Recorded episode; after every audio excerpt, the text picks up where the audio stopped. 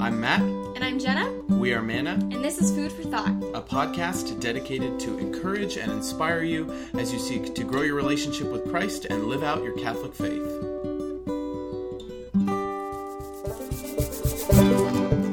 In today's episode, we talk about confession what it is, why we have it, and how you can make it a part of your regular spiritual life.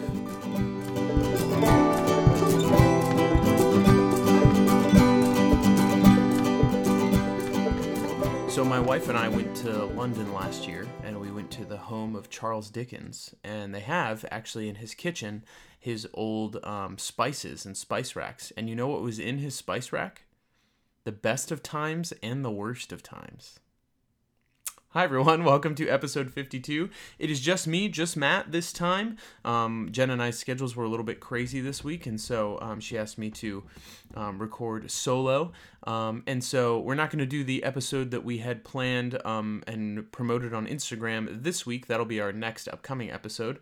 Um, and so I'll keep you on edge to discover what this episode will be about. But first, Peak Pit plug.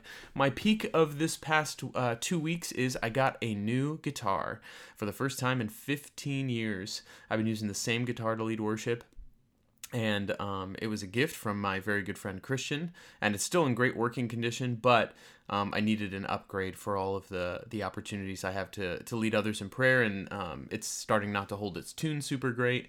So I got a brand new special edition Taylor acoustic guitar. It's beautiful, um, and I'm playing it for XLT tonight. I'm recording this on Friday, September 20th, and so um, you'll hear this after the fact. But um, if you already know about it, hopefully we'll see you there.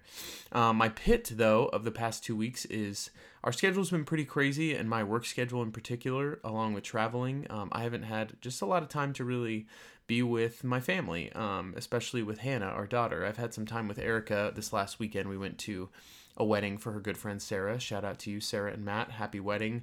Uh, first week of being married.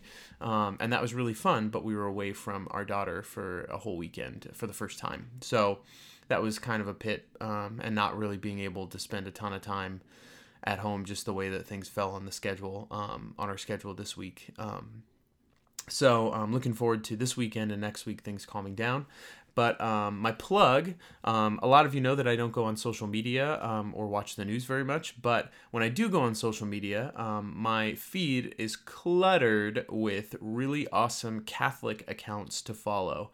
And if you haven't thought about incorporating your faith into what you see on your news feed um, on social media on twitter instagram facebook whatever it may be um, i want to encourage you to just start maybe just search Catholic, but um, I want to recommend one I found recently, um, and it that is at Church Pop on Instagram. The icon is like a little double popsicle um, with a blue background, and um, it's just got some fun daily stuff. Um, there's a lot of great ones out there too. A lot of ones that um, are more of my favorite, but this is one that I just found recently, and thought I would share it with you. So uh, this week, um, we're uh, we I and all of you, um, we're I want to talk about confession because I think confession is something that we shy away from, or that we misunderstand, or that a lot of people just um, they don't do regularly, or when they do it regularly, it's more out of ritual rather than um, a desire to enter more deeply into relationship with Jesus. It's more out of um, living our faith life um, as if we don't want to go to hell.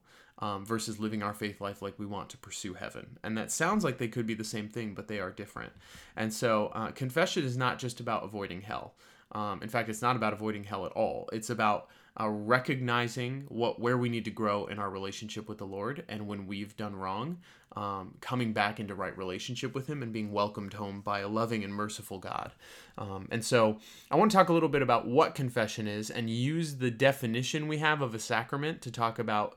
Um, you know the ins and outs of confession, but why we do confession, and then talk a little bit about how you can make a good confession and why you should go. Um, and so, the definition of a sacrament this is for all seven sacraments, is that each sacrament is a visible sign instituted by Christ to give grace. So there's three parts there. Number one is that it's a visible sign. There's something tangible and physical that happens. Sometimes it's represented by symbols, um, but there's there's something physical that happens. Two, that it's instituted by Christ, that we can see the roots of all of this in Scripture, in the words that Jesus himself spoke, or the things that he did. And then um, they all give grace. And grace is one of those things um, that I've heard best defined as God's very life within us. And so um, when we receive grace, we're receiving the presence of God and deeper relationship with Him uh, into our lives. And so um, the, the sacraments not only um, restore or um, have certain markers in our life of rites of passages, um, you could consider them that way, um, to be more in relationship with God, but they even invite us deeper than we were before, even if we're coming from a place of sin, like in the sacrament of reconciliation. So we'll talk a little bit about that. So let's talk about those three pieces. Number one, this is a visible sign. In the book of James in Scripture, chapter 5, verse 16, after James is talking a little bit about anointing of the sick, he says this Therefore, confess your sins to one another and pray for one another that you might be healed. It's interesting that he recognizes that sin can directly contribute to our physical suffering or the things that we need healing from.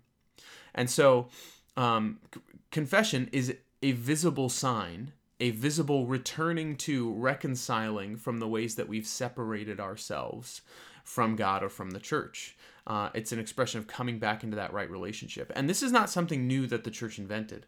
This goes all the way back to the Old Testament. In fact, it says in, in Leviticus, in chapter 5, verse 5, when someone is guilty in regard to any of these matters, that person shall confess the wrong committed and make reparation to the Lord for the wrong committed a female animal from the flock, a ewe lamb, or a she goat as a purification offering. Thus, the priest shall make atonement on the individual's behalf for the wrong. And so there's a recognition, even in Hebrew culture, that when you do something wrong, it not only affects your relationship with God, but it affects the community. And you have to go back to the community and to the person who represents God and make reparation, make repentance um, for those sins that you've committed.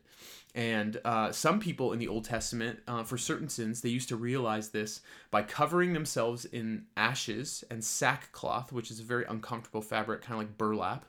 And they would stand on the steps of the temple because they couldn't go in the temple because they were unclean. And they would shout their sins at passersby for a uh, whatever period of time corresponded to the severity of their sins, because they recognized that my sin, no sin is private, that my sin affects everyone around me. And that remains today. Our sin affects the people around us. It affects the church, whether we realize it or not. It says in 1 Corinthians chapter 12, verse 12, as a body is one, though it has many parts, and all the parts of the body, though many, are one body, so also Christ. And it goes on to think about, to say, uh, now the body is not a single part, but many. If a foot should say, Because I am not a hand, I do not belong to the body, it does not, for this reason, belong any less to the body. And then it goes on uh, in verse 21, for instance The eye cannot say to the hand, I do not need you, nor again the head to the feet, I do not need you. Indeed, the parts of the body that seem to be weaker are all the more necessary. And then lastly, in 26, if one part suffers, all the parts suffer with it. If one part is honored, all the parts share its joy. And so, even if you feel like your sin is private, if our sin oh uh, this happens behind closed doors nobody else knows about it or it's just me and this one other person that's affected. That's not true because sin has a ripple effect into all of our relationships. Sin distorts the way that we view the world that we view others that we view ourselves and that will trickle into our behavior our attitude our thought patterns and our actions and those all directly affect the people around us. And so every single sin no matter how small or great affects the entire church. And so when we separate ourselves from god in sin uh, and we have to make a distinction here. Not all sin separates you from God. There's two types of sin, and we see this in Scripture. We see this in um, 1 John 5, uh, verses 16 and 17. Uh, it says, um, If anyone sees his brother sinning, if the sin is not deadly, he should pray to God and he will give him life. This is only for those whose sin is not deadly. There is such a thing as deadly sin, about which I do not say that you should pray. All wrongdoing is sin, but there is sin that is not deadly. And so there's a distinction here that there are sins, but some sins are worse than others. And so in the Catholic Church, in our tradition, we've named those two groupings of sins. One is venial sin, that's the lesser sins that you can pray for, as it says in First John. You can pray for forgiveness. This could be something like telling a white lie, or um, you know, um, you know, saying something unkind, or you know any of those little things that we do where we lack kindness or generosity or we're not acting in a charitable way toward other people um, things that don't cause serious um, physical or emotional harm to other people um, or ourselves those could be considered venial sins we can confess those in prayer. Anytime you bless yourself with holy water, those are forgiven. Anytime you pray a rosary, anytime you hear the gospel proclaimed, anytime you pray the Confiteor at Mass, I confess to Almighty God and to you, my brothers and sisters, that prayer. And anytime you receive the Eucharist, your venial sins are forgiven. And a multitude of other ways. Your venial sins are forgiven on a given Sunday, probably, you know, six times at least without you realizing it. Um, and you can directly ask for those in prayer every single night if you want to. If you want to examine your day and ask for forgiveness for those things, you can do that. Confession, in particular, is for mortal sins, the deadly sins, because mortal sin affects our our souls so severely that it considers uh, it, we're considered completely separated from a, a right relationship with God when we commit them. They're that severe. And so, how do you know the difference between a mortal sin and a venial sin? I'll tell you. There's a little acronym you can remember. It's ABC. These are the ABCs of mortal sin. For a sin to be mortal, A, you have to be aware. A is aware. You have to be aware that it is a mortal sin. So if someone is not Christian, if they're not Catholic, if they're not educated in the faith, they have no idea the the harm this is doing to them or to others.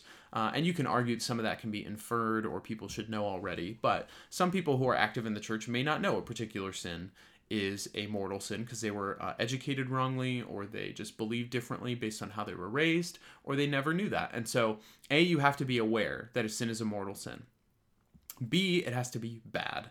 And so the Catechism uses the language, it has to be a grave matter. And we'll talk about another acronym to categorize what sins are particularly grave. And then C is consent. You have to fully consent to commit this sin. No one can force you to do it. Um, you know, you have to be of your own free will. Now, if you engage in, al- you know, consuming alcohol to the point where you're getting drunk, that's your own free will. And then any resulting sin that you commit because of that, even if you're not retaining your full faculties if you're not totally aware you still committed that initial sin to get drunk and so you're responsible for everything you do when you get drunk as a result you it, you um, inadvertently consented or it's inferred that you consented because you consented to the first that led to the second so that's the ABCs. What are those different kinds of grave sins, of mortal sins? You can find lists probably online or traditional lists that priests used to use in the confessionals, um, but I find that they all fall under three categories that um, you can remember using the word aim, A I M, because the word sin means to miss the mark. That's what it literally means. Our goal is always to hit the bullseye, to go for heaven, to be saints. But when we sin, it means that we miss the mark. And so that involves our aim, A I M. So A is adultery. So that doesn't just mean committing adultery, it means any activity, sexual activity, or activity outside of God's plan for sexuality and marriage. And so, premarital sex, the use of contraception, um, abortion, um, you know, cohabitation, all of these different things, depending on the severity of some of them. Um, you know, all those things I listed are pretty severe, but there are others that might fall into that category of, you know, um, premarital, um, you know, sexual relations that aren't actually having sex, you know, things that are just like, oh, you know, I made out a little bit too passionately with this person or something like that. And it could have led to other things, but it didn't. Or maybe it did, you know. Um, but those introductory things, there's kind of a little bit of gray area there. It kind of always depends on the context. But um, as a general rule, everything outside of God's plan for marriage and sexuality, for your life, your relationship, your marriage, etc. Um, so that's adultery. I is idolatry. Idolatry is putting anything intentionally before God uh, in your life. And the main way that this happens is when people um, miss Mass on purpose on Sunday, or if they purposefully, willingly, and with full awareness or lack of care receive the Eucharist in a state of mortal sin, unrepentant mortal sin. Um, and so um, there's probably other ways that that can i mean if you're actually like melting your jewelry into golden calves and worshiping it still then yeah probably idolatry bro. Knock it off. But um, usually that's how we uh, end up falling into the trap of idolatry. And then lastly, the M is murder. So, not just killing someone, um, but actually physically harming other people with our words, our actions, physical violence, um, severe gossip, severe, um, you know, emotional um, bullying, things like that. All of those can fall in that category. And obviously, any type of uh, unjust violence or war, anything that's done not out of self defense, um, anything that's uh, done to attack the good name of another person, unrighteous anger, um, you know, fighting with your siblings, with your family, different things like that. Depending on the severity of those, um, they could all fall in that mortal sin category. And so, all of those things separate us so severely from our relationship with God that we need to go back to a person who represents the community and God. Because remember, we're part of the community. We're one of many parts, and what whatever whenever one part is suffering, the whole body is suffering. And so we need to reconcile with the community and with God. Who is the perfect representation of both? Not that they are perfect people, but they've the only people that fit into both categories, and that is a priest. Because when the priest is conferring a sacrament, when he's um, administering a sacrament, it's not the priest that you're confessing to. You're confessing to Jesus. The priest is acting in persona Christi, in the person of Christ. The priest does not forgive your sins. The priest does not absolve your sins. It is Jesus Christ working in the person of the priest. And so, whether you confess in prayer your venial sins or in confession your mortal sins, it's always God forgiving you through the person of Jesus. Um, it's just a different means by which He does it because we need to make a physical act of reparation and reconciliation to return to the community. And we can't do that sitting alone in our rooms confessing silently in prayer pretty severe things that separate us from God and from the community He's called us to be a part of. So that's the visible sign aspect of the what and why of confession. The second uh, defi- part of that definition of a sacrament is that it was instituted by Christ.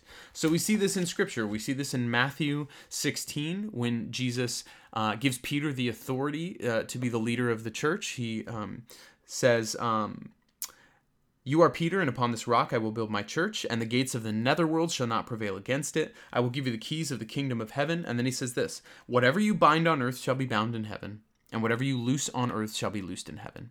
He gives Peter in that moment the authority to forgive sins or to keep sins unforgiven. And later he extends that authority to all of the disciples. In the Gospel of John, once Jesus has been crucified, he resurrects and he appears to them uh, in the upper room and um, shows them his hands and his side. And he says, Peace be with you. As the Father has sent me, so I send you. And when he says had said this, he breathed on them and said, Receive the Holy Spirit, whose sins you forgive are forgiven them, and whose sins you retain are retained. So that is a direct command, a direct authority God has given to the apostles and Peter, who were the first priests and the, then the first bishops, who then, their apostolic authority, when they laid hands on other men and ordained them as the future priests um, and bishops and deacons, uh, well, not deacons, deacons don't. Uh, it's clear in Scripture in Acts chapter 6 what their role is. Their role is to serve the community and help orphans uh, and widows uh, and the poor. But uh, priests and bishops in particular, they have that um, authority from God from God alone, and they alone have that authority to forgive those sins.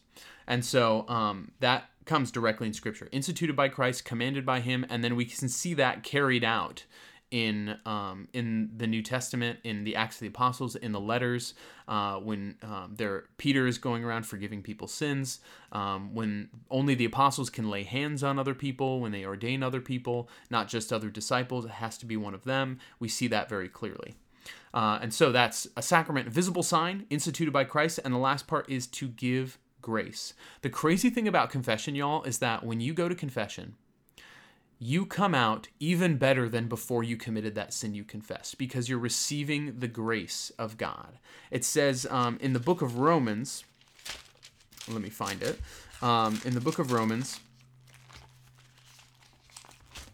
chapter 5, um, verse 20, where sin increased, grace overflowed all the more, so that as sin reigned in death, grace might also reign through justification for eternal life through Jesus Christ our Lord.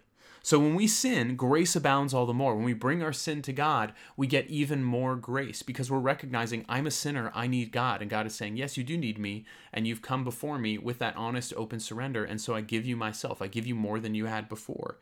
Um, and so the natural conclusion for some people might be, well, then should I just keep sinning so I can get more grace? And actually, Paul um, recognizes that, and he says right after this, um, when it goes into chapter 6, what then shall we say? Shall we persist in sin that grace may abound? Of course not. How can we who died in sin yet live in it? Or are you unaware that we who were baptized into Christ Jesus were baptized into his death? We were indeed buried with him through baptism into death, so that just as Christ was raised from the dead by the glory of the Father, we too might live in newness of life. For if we have grown into union with him through a death like his, we shall also be united with him in the resurrection. And so there's a recognition here that there's a relationship. There's a relationship here that we've been entered into and that we have died to sin, just like Jesus died on the cross for sin, and we will rise with him. And if you've ever been in a relationship where, um, you know, you've done something wrong, you know, you've done something, maybe you've done something minorly wrong, and maybe you're just like, oh, I really need to do better. That would be the equivalent of reconciling a venial sin. You've made an awareness that you sinned, and you're making an effort not to do it, and there's a way that that can be forgiven, even without it needing really to be talked about. You could just say, hey, I'm sorry for earlier. However, if you commit the equivalent of like a mortal sin in a relationship, let's say a relationship with your spouse, you cheat on your spouse, um, there's going to have to be a real act of reparation and there's going to be need to be real spoken forgiveness for that relationship to continue. And you're probably not just going to have to speak that to your wife but probably to your family uh, to all of the people that were affected your children. There's a lot of reconciliation that needs to happen. The same is true of the church. When mortal sin happens we need to reconcile with the church. Um, and so there's a recognition there's a relationship there and when real forgiveness happens, that strengthens relationships. I don't know if you've ever been in a relationship where you've come clean about something or you've been honest about, like, hey, I'm really sorry that this happened, and the other person is wholeheartedly forgiven you. That strengthens the relationship. There's a newer sense of vulnerability, honesty, accountability there that there wasn't before. That same thing happens in confession. And we get used to doing that in our relationship with God and recognizing, I need to do better because you love me, Lord, and I want to love you in return. In return then we um, we are strengthened in our relationship with Him. And so that's one of the many reasons why you should go. I mean, sin is like laundry or credit card debt. You know, like um, you can do you can let little bits of laundry pile up. You know, let's say you you always did your laundry every week, but uh, you never washed your underwear and your socks and you just had to keep buying new underwear and socks, eventually you'd have this giant mountain of unwashed underwear and socks. These small articles of clothing but eventually you'd have this pile that was so massive, you you would look at it and be like, I'm never going to get this done. And same thing with credit card debt. You can make a lot of little purchases and think like, oh, it's not that bad. I'm just getting points or whatever. But the more and more you rack that up without paying the bill, eventually it's going to become this astronomical thing that you can't overcome. The same is true of sin. It doesn't need to be mortal sin for it to pile up and for us to need to go to confession. Uh, and so, no matter where you're at, if you have a state of mortal sin on your heart, or if you're just, you know, you're you're doing well in your walk with the Lord, but we're all imperfect and we all sin, and you just got, you know, little bits of venial sin here and there, but you haven't been in a while, then it's probably a good idea to get back. Because when you go to confession, there's a 100% guarantee that you will be forgiven. No one walks into that confessional to make a confession and comes out unforgiven. You know, I it does say in scripture, you have the power to bind on earth what is bound in heaven, loose on earth what, or whatever you loose on earth will be loosed in heaven, um, to forgive sins or to retain them. I don't know of anyone ever retaining the sin. You know, I think it's a a dichotomy that's made there. There's a comparison being made there, but to show like, no, you have the power to forgive, or to not forgive. Like you have that's the authority you have. I'm not just telling you like you can forgive these sins, but you all you have a binding power that what you say goes. So that when you speak those words of absolution, know that my authority is is acting in you to do what you're about to do. And so when we experience the sacrament of, of confession, there's a 100% guarantee of forgiveness and there's a 0% guarantee of judgment from the Lord. Now, you might have a bad confessor you know, not all priests are great at everything that they're asked to do. They're not perfect. And so, um, but for the most part, know that at least the way that they're trained, unless there's maybe cross cultural barriers or maybe they misunderstand something that you said, we'll talk about how to make a good, clear confession in a second.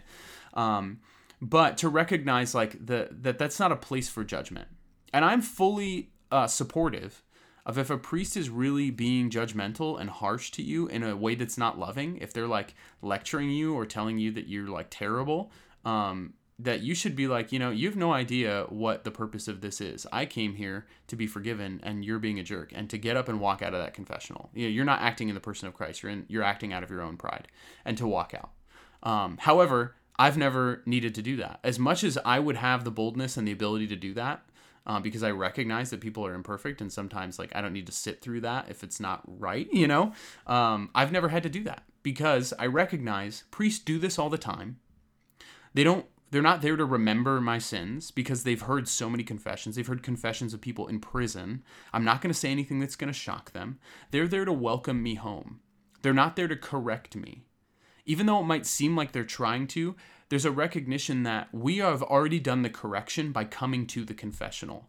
They're simply trying to encourage us and to help us not to have to correct ourselves as severely in the future because they love us and they recognize how much God loves us. Some people can't articulate love very well, um, just like some parents can't do that well or some family members. You know, you may never hear "I love you" from certain family members um, because it's just hard for them to have that language. It's the same thing with priests. Some of them aren't good at articulating that love, but that's the purpose of why they're there.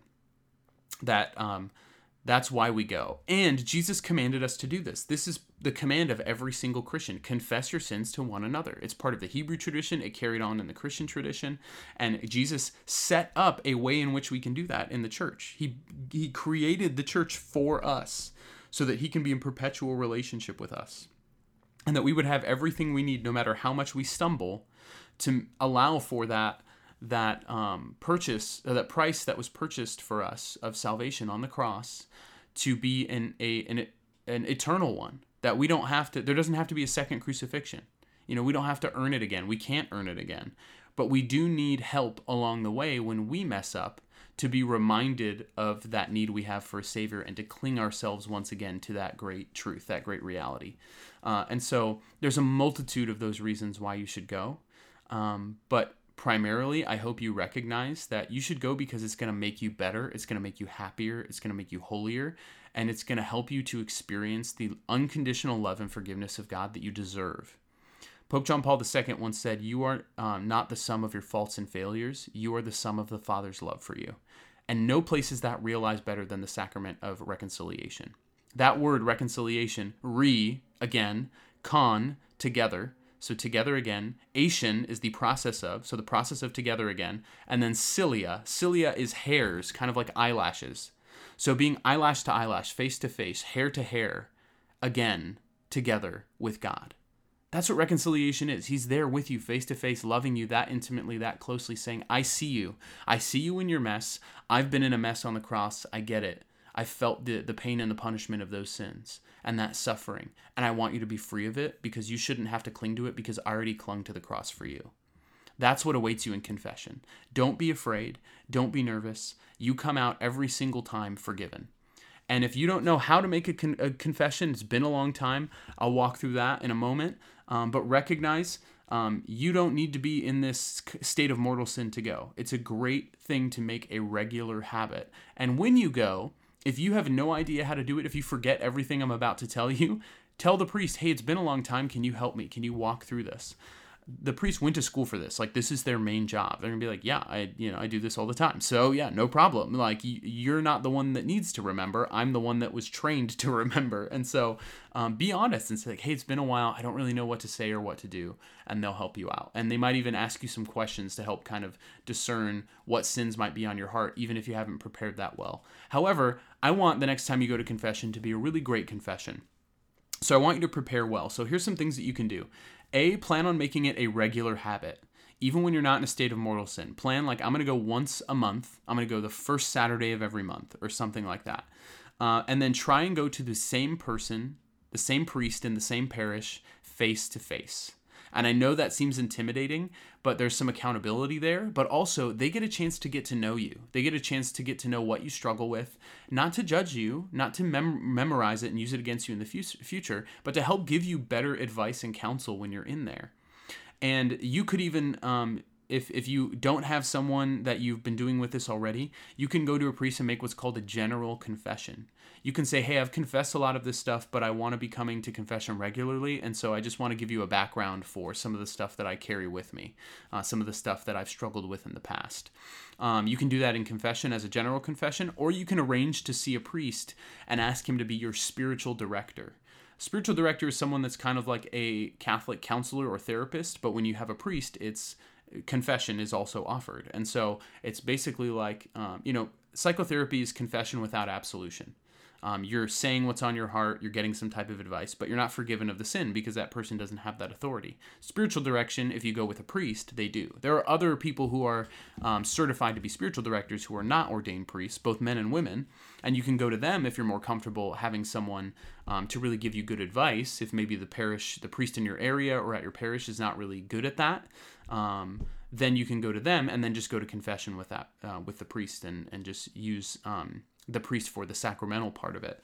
Um, so there's some caveats, but the first thing you need to do is make a good examination of your conscience. Um, make a good examination. And so there's a lot of, if you look up examination of conscience online, uh, it's basically a lot of different questions to ask yourself that are organized through the Ten Commandments, or we um, posted one a while back on the seven deadly sins on one of our episodes that you can go back and look for. Um, but you can find these very easily online, and you just walk through it and you ask yourself these questions and say, is that a yes or a no? Is that a sin I committed or not? Is that something I struggle with or not? And it's not meant to, for you to feel like, oh my gosh, now I have this laundry list of sins. I'm such a big fat sinner, even worse than I thought I was. I could never go to confession. No, it's to help you get everything off your chest, even the stuff that you weren't even thinking about. So that the priest has a good idea of how to counsel you, what penance to give you, um, and so you can feel completely free uh, and like you you didn't forget anything. But keep in mind, if you go to your confession fully intending to tell them everything that you've done since your last confession and you forget something, it's still forgiven because God recognizes the intent.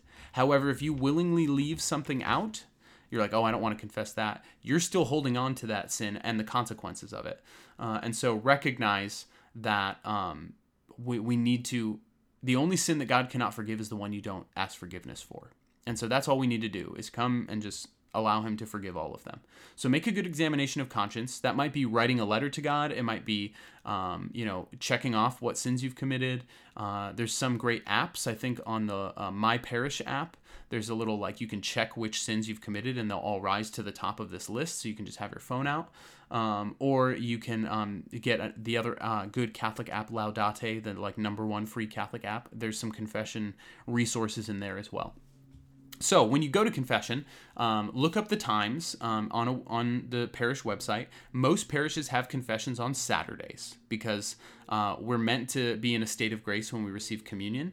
Um, and if we can't be in a state of grace from confession, we're meant to um, make a perfect act of contrition for any mortal sin that might be on our heart um, to make sure that we're not inviting Jesus into a body stained by sin, but we're recognizing that we want to be in good relationship with Him um, that I shouldn't be acting like I, I wouldn't want to be acting like everything is fine in my relationship with my wife and pretend like nothing's going on if I were having an affair with somebody else. That needs to be reconciled before my relationship with my wife can be good again.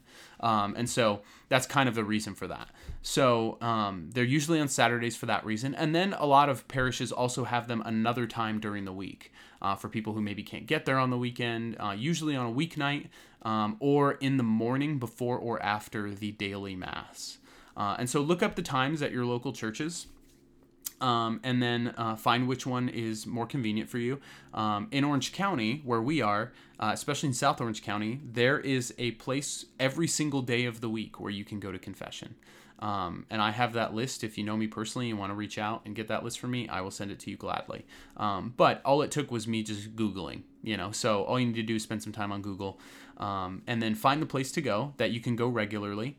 Um, and then try out the different priests there. Um, go to your own parish if if you can, because you're going to be building that relationship with your community. If you work at a parish, um, it is usually recommended not to have your pastor or your boss um, be your spiritual director or your confessor. J- not because there's anything that really is going to happen, but it can create some kind of like difficulties for you personally to feel comfortable in your position. Um, even though there is nothing you know harmful that should come from it, because um, that priest is bound by the seal of confession. They cannot share anything that you say with anyone, or they will immediately be stripped of their rights as a priest. They can no longer function as a priest, and they will be immediately excommunicated from the church. The church takes that very, very, very seriously. And so I could go confess to my priest face to face and say, "Hey, I confess that I killed your parents," and he couldn't even like call the, the police and hang up. You know, like he he has he's not there for that. Um, and so yes, our humanity can get in the way of that and make it a little sloppier sometimes in indirect ways. So um, try and go to a priest you're comfortable with. um, that you know um, and that you're you're willing to build that closeness with and build that trust with. And so when you go into the confessional, make sure no one else is in, is in there. Um, close the door behind you. You can usually go behind a screen or face to face. I obviously recommend face to face. And then you begin by saying, Bless me, Father, for I have sinned. Um, or you just say, It's been this long since my last confession. So, bless me, Father, for I have sinned. It's been this long since my last confession. Or just say, um, All right, it's been this long since my last confession. And you don't have to know the exact time. You know, my last confession was when I was in the second grade and I'm, you know, 30 now. Or my last confession was about a week ago or about, I don't know, I think like six months ago or something like that. You don't have to be exact. It just gives them a time frame to know like how much you're, you're um, likely going to be confessing. And if you say, well, I haven't been uh, to confession in 30 years, and um, you know i got angry a couple times and um, you know i took the lord's name in vain a couple times and that's it then the priest is probably gonna be like really? In 30 years? Like like let's talk a little bit more here. Like is there anything else you want to get off your chest? You know? So um, and then you're meant to um, so you'll say bless me father for i've sinned. It's been a month since my last confession. These are my sins. And you'll just start listing your sins. You don't have to say these are my sins but you'll just say i did this um, I did that, I did that. Remember, you want to confess all your mortal sins and then any venial sins that you choose, uh, but you don't need to, but any mortal sins. And it's best to confess them in number and in kind. That's what we're asked to do by the church in number and in kind. So, for instance, you don't have to tell the whole backstory. So, like, you know, um, so my best friend Jeff and I were doing this, and then so and so came along and they were talking, like, blah, blah, blah. And so I was like, when they left, I was like, oh my gosh, I can't believe that person said that. And I was gossiping, right? And then I did it again. You don't have to tell the whole story, okay? You can just say, I gossiped about another person um, behind their back this many times. And I said um, hurtful things about uh, the way that they look or the way that they speak or something like that. Um, so they get an idea for what kind of sin it was and how many times you committed it. You don't have to go super into detail, but don't also be too general and just say, like, well, I broke the first commandment. Well, there's a lot of ways you could break the first commandment. Um, so make sure you're specific enough, but not so specific that you're getting into the gruesome details or you're just giving a lot of information that isn't necessary. Um, and then tell the priest in some way um, that you're done. Uh, you can. The traditional way is saying, "For these and all the sins of my life, I'm truly sorry." Um, but you can just say, and that's it. Um, it doesn't have to be super formal. And then uh, the priest will sometimes um, give you some advice, some counsel, uh, some encouragement. Um, but they will give you a penance, usually, which is a series of prayers or maybe an action to commit um, that they want you to do in order to make um, that act of repentance. to say, like, I'm I'm taking on the work to help the consequences of my sin be rooted out of my life. Um, and so the the penance is not binding on your absolution. So if you forget to do your penance, or you don't know how to do your penance, and you forget to ask, or um, you know something like that, it's not binding on your absolute. You're still going to be forgiven no matter what. The penance is more of an act of saying, "Yes, Lord, like I'm, I'm sorry for the things that I did and the consequences that they have. Um, I want to make this act of you." It's kind of a a hearkening back to the time when we made acts of reparation with sacrifice. So instead of sacrificing animals or, or parts of our harvest, we're sacrificing our prayer time or um, some kind of action to be able to get back into right relationship with God. And normally they're small, like pray two our fathers and two Hail Marys, or pray, um, you know, decade of the Rosary, or um, spend today uh, with a grateful heart or um, go out on a date with your wife you know or something like that. You know some people are more creative than others. Some people always give the same penance. Some people give drastically different ones depending on how much you've confessed. It's just different. So remember what your penance is and any advice that you're given and then uh, the priest will ask you usually to pray an act of contrition this is a traditional prayer. Um, there are many different versions of it, so you can pray any one that you know. Um, and if you don't know it, tell the priest and he'll walk you through it. A general act of contrition goes like this God, I love you. I'm sorry for my sins. Help me not to commit them anymore. That's the general structure of every single act of contrition. The traditional one is, Oh my God, I'm truly sorry for hurting you with my sins. I detest my sins because of your just punishments, but most of all because they offend you and you deserve all my love. I firmly resolve with the help of your grace to sin no more and to avoid the near occasion of sin. Amen and then um, the priest will speak the words of, of absolution um, God the Father of mercies through the death and resurrection of his son Jesus Christ, something like that. I'm not a priest, so I don't know it. I've heard it enough times, but it ends with, um, "I absolve you of your sins, and may God grant you pardon and peace." Or uh, may God grant you pardon and peace. I absolve you of your sins. Go in peace, or something like that. He says that word. I absolve you of your sins. Um, failing at priest quiz 101 right now, but I don't need to know that. They do. So they that moment is when you're forgiven of your sins and um, they'll say, um, "And may God bless you in the name of the Father, Son, and the Holy Spirit." And you make sign of the cross, and they say, "Go in peace," and you say, uh, "Thank you," and you leave, and you go and pray your penance. Spend some time in quiet in the church or the chapel where you are, or outside, um, in in quiet and just um, praying your penance, um, collecting your thoughts. Don't just rush out, but really spend some time, you know, a little bit of time in gratitude, a few minutes, um, doing your penance and just thanking God for that forgiveness. And so that's how you make a good confession. The church asks us, um, as one of the precepts of the church, every Catholic should go to confession once a year. That is like our bare minimum requirement of like what it means to be a Catholic. Um, I recommend that you go once a month, and then anytime you find yourself in a state of mortal sin, go as soon as possible and learn the act of contrition so you can pray a perfect act of contrition. And it has to be truly repentant. Like, God knows if you're just doing this because you don't want to go to hell. Um, but if you're not really repentant, if you're like, well, I know I'm going to do this next weekend again anyway, um, then you're you're um, you're not speaking a true act of contrition. Because at the end of the act of contrition, you say, uh, "And I firmly resolve to avoid the near occasion of sin." The people, places, and things that caused me to sin. I firmly resolve to do that. So every time you go to confession, you're saying, I promise to the best of my ability to never do this again. And if you know full well in your head that you're going to, like you have a plan to carry it out, or that you're not really that sorry, or that you're only there because you don't want to go to hell and you're just going to go every time you do it, that's not being truly repentant. That sin is probably still has some kind of consequence that's weighing on you. But if you go with the the hope and the desire to strive to not struggle with this anymore, even though you know the reality is that we're all sinners. That's okay. And you are going to be authentically absolved and forgiven of your sins. But recognize God sees the heart. He doesn't just look at the ritual and the words that are spoken and say, like, well, you check the box, so I guess I gotta, you know, like, we know if we're really coming to God uh, in true repentance or not. And so when we do that, when we have that openness and we're willing to put it on the line and allow God's mercy to work in our lives, uh, we go in 100% of the time, we come out forgiven. So I want to encourage you to go to confession at your next opportunity. It is a beautiful gift that we have from the church. It is nothing to fear. Um, and I want to share with you a saint that you can ask for help from when it comes to confession, and that is Saint Francis de Sales. Um, he was lived around the time just a generation after the Protestant Reformation. So he lived from 1567 to 1622.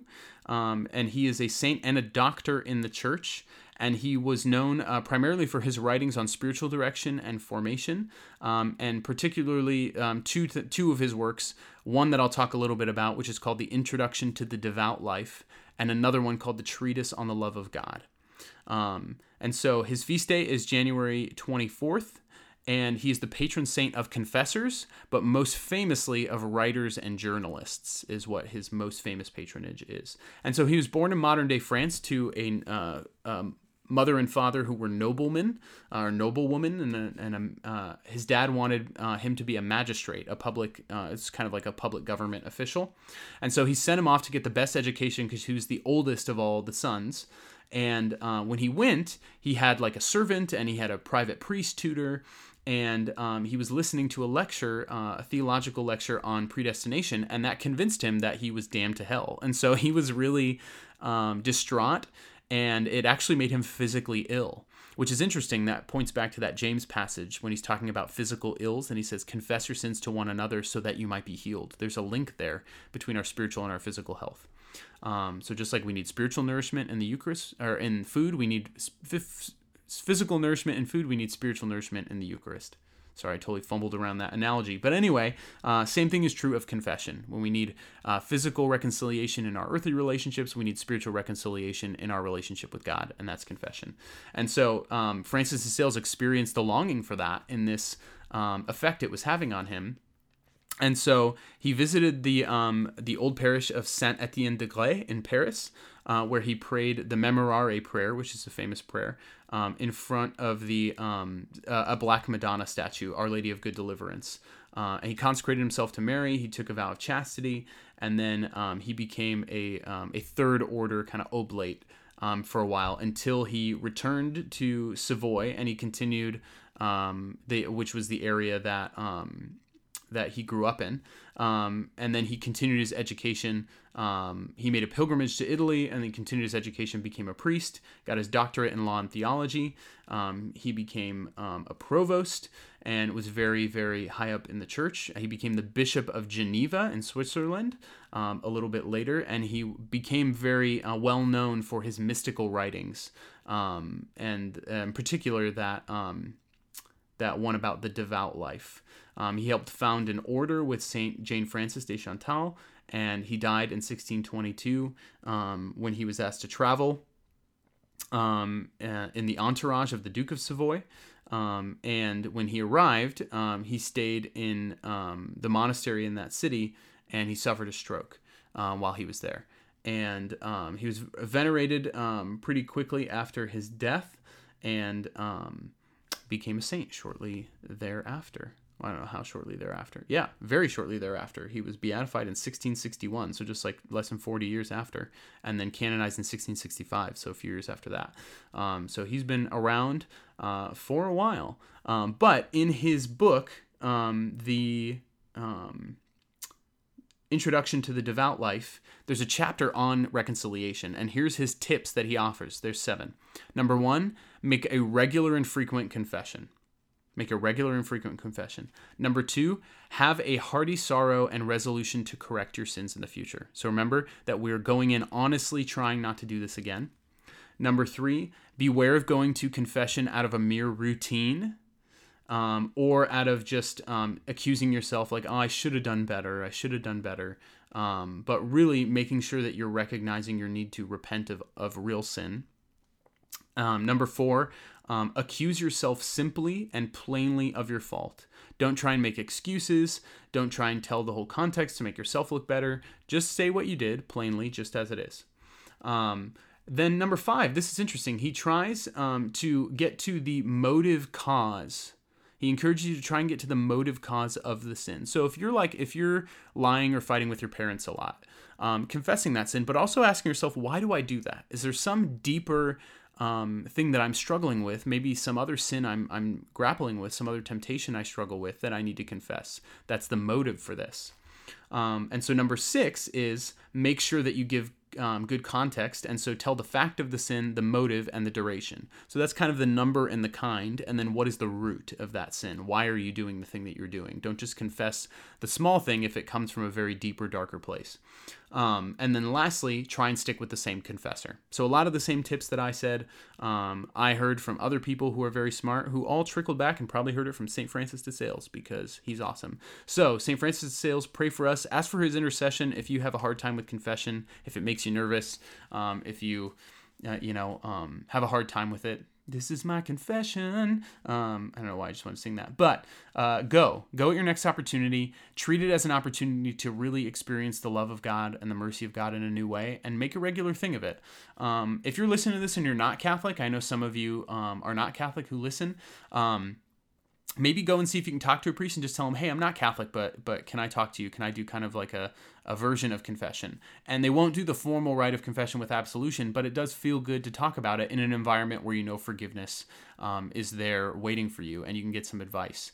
Um, but if you are a baptized Catholic, um, even if you haven't been practicing in a long time, um, if you received your first confession, um, you can go any other time in the future. It doesn't matter when you received it. If you've never received your first confession, talk to a priest and see if he can prepare you. Because when we're adults and we have our faculties about us, you really don't need that much preparation for confession beyond everything that I just told you, um, to be honest. And so, if you can demonstrate an understanding of the sacrament and a desire for it, they might have you take a couple formal classes or you know meet with them a couple times to make sure, or they might just say, hey, you know what, let's just do your first confession. It just kind of depends. Um, they don't want want to withhold that mercy of God from anyone. And so if, if you want this, go go seeking after it and you will get it. Um, And if you have difficulty with that or finding a place that's you know hospitable or welcoming to you, if you're having uh, a struggle with people who are trying to over ritualize or over formalize the process of just getting you to confession, um, then let me know and I can maybe find a, a place for you uh, or reach out to someone, um, you know, another parish that, that you don't go to. Um, and, and not to get around it, but to recognize like if you really have this heartfelt desire for it, um, let's, you know, it's in canon law that we cannot deny anyone the sacraments and that there is real no um, catechetical um, instruction um, that is spelled out that is necessary for any of the instru- uh, for any of the sacraments other than an understanding for what the sacrament is and so um, yeah, if you've never been baptized or you've never received the uh, first communion or confirmation, then yeah, go through RCIA because you're going to learn a lot and you need to have that journeying with the community. There's a whole community involvement aspect with you know the rite of dismissal when you're you know excused from mass to go do your own private study. And then a lot of learning and a lot of community that happens. And it makes it a really beautiful uh, journey and opportunity for you to receive the sacraments not like you know in a very simple easy way but in a way that does take you know effort but also um, gives you the support system that you need to be part of a church community. But if you're um, catholic you've received the sacraments but it's just been a long time uh, go back. Go back. Um, i want to encourage you to do that. So uh, St. Francis de Sales, pray for us. St. Charles Borromeo, pray for us. Um, and know that we are praying for you. Please continue to pray for us in this podcast, that it would continue to benefit um, everyone who listens. Share these episodes with friends if you think they'll benefit. And if you haven't yet, please rate and review our podcast on iTunes, Stitcher, Google Play, wherever you listen, because that helps other people find it. Um, and uh, we are in the process of redesigning and finalizing our logo with some professional help, uh, people who are much better at this than we are. And so um, I'm very excited for that because I think we haven't got merchandise done because we weren't just really we weren't really that happy with the logo that we made because we're not designers. So um, we took the time to really invest in something good. And so we're looking forward to revealing that and then getting um, some shirts and, and, you know, fun things, maybe mugs, hats, socks, I don't know, out to all of our patrons. And so if you want to support our podcast for as little as a dollar a month, you can go to our website, manafoodforthought.com, click on the support us on Patreon tab on the homepage, and it'll take you right to our account. You can also find all of our blogs there, our links to all of our social media, our old vlogs. Um, and our blogs include a weekly reflection on the psalm for the upcoming Sunday to help you prepare those readings and get the most out of Mass possible. So there's my little plug. Uh, hope to hear from you. Um, please comment, um, give us feedback, let us know what episodes you want to hear about. Um, anytime we have these like um, last minute switch arounds where we need to do um, an episode, it really helps to have a lot of suggestions from people that we can pull from and just say, oh, yeah, that's a really great one that we can do um, to fill in for this week as we're preparing um, for the other episode. So, um, that's that. Our next episode, God willing, will be the one that we prepared, which is all about uh, parenting hacks that you can translate into your spiritual life. So, looking at you know the uh, the baby bag of the uh, common parent, and what is a spiritual baby bag that you can have on hand with different things, practices, and ideas that you can uh, carry with you throughout the day uh, to help you, and ways you can kind of spiritually hack your life to find that time with God in prayer, find that time for good community, um, find that time learning new things uh, in ways that are, are easy when you're on the go, just like a, a parent would be. And so, if you're not a parent, that episode is still for you. We're just bringing our own parent perspective of needing to figure out a lot of that stuff for parenting uh, and translating it into our spiritual lives. So, uh, we hope you'll tune in for that next episode. But until next time, know that we're praying for you, and we will see you in the Eucharist. Bye.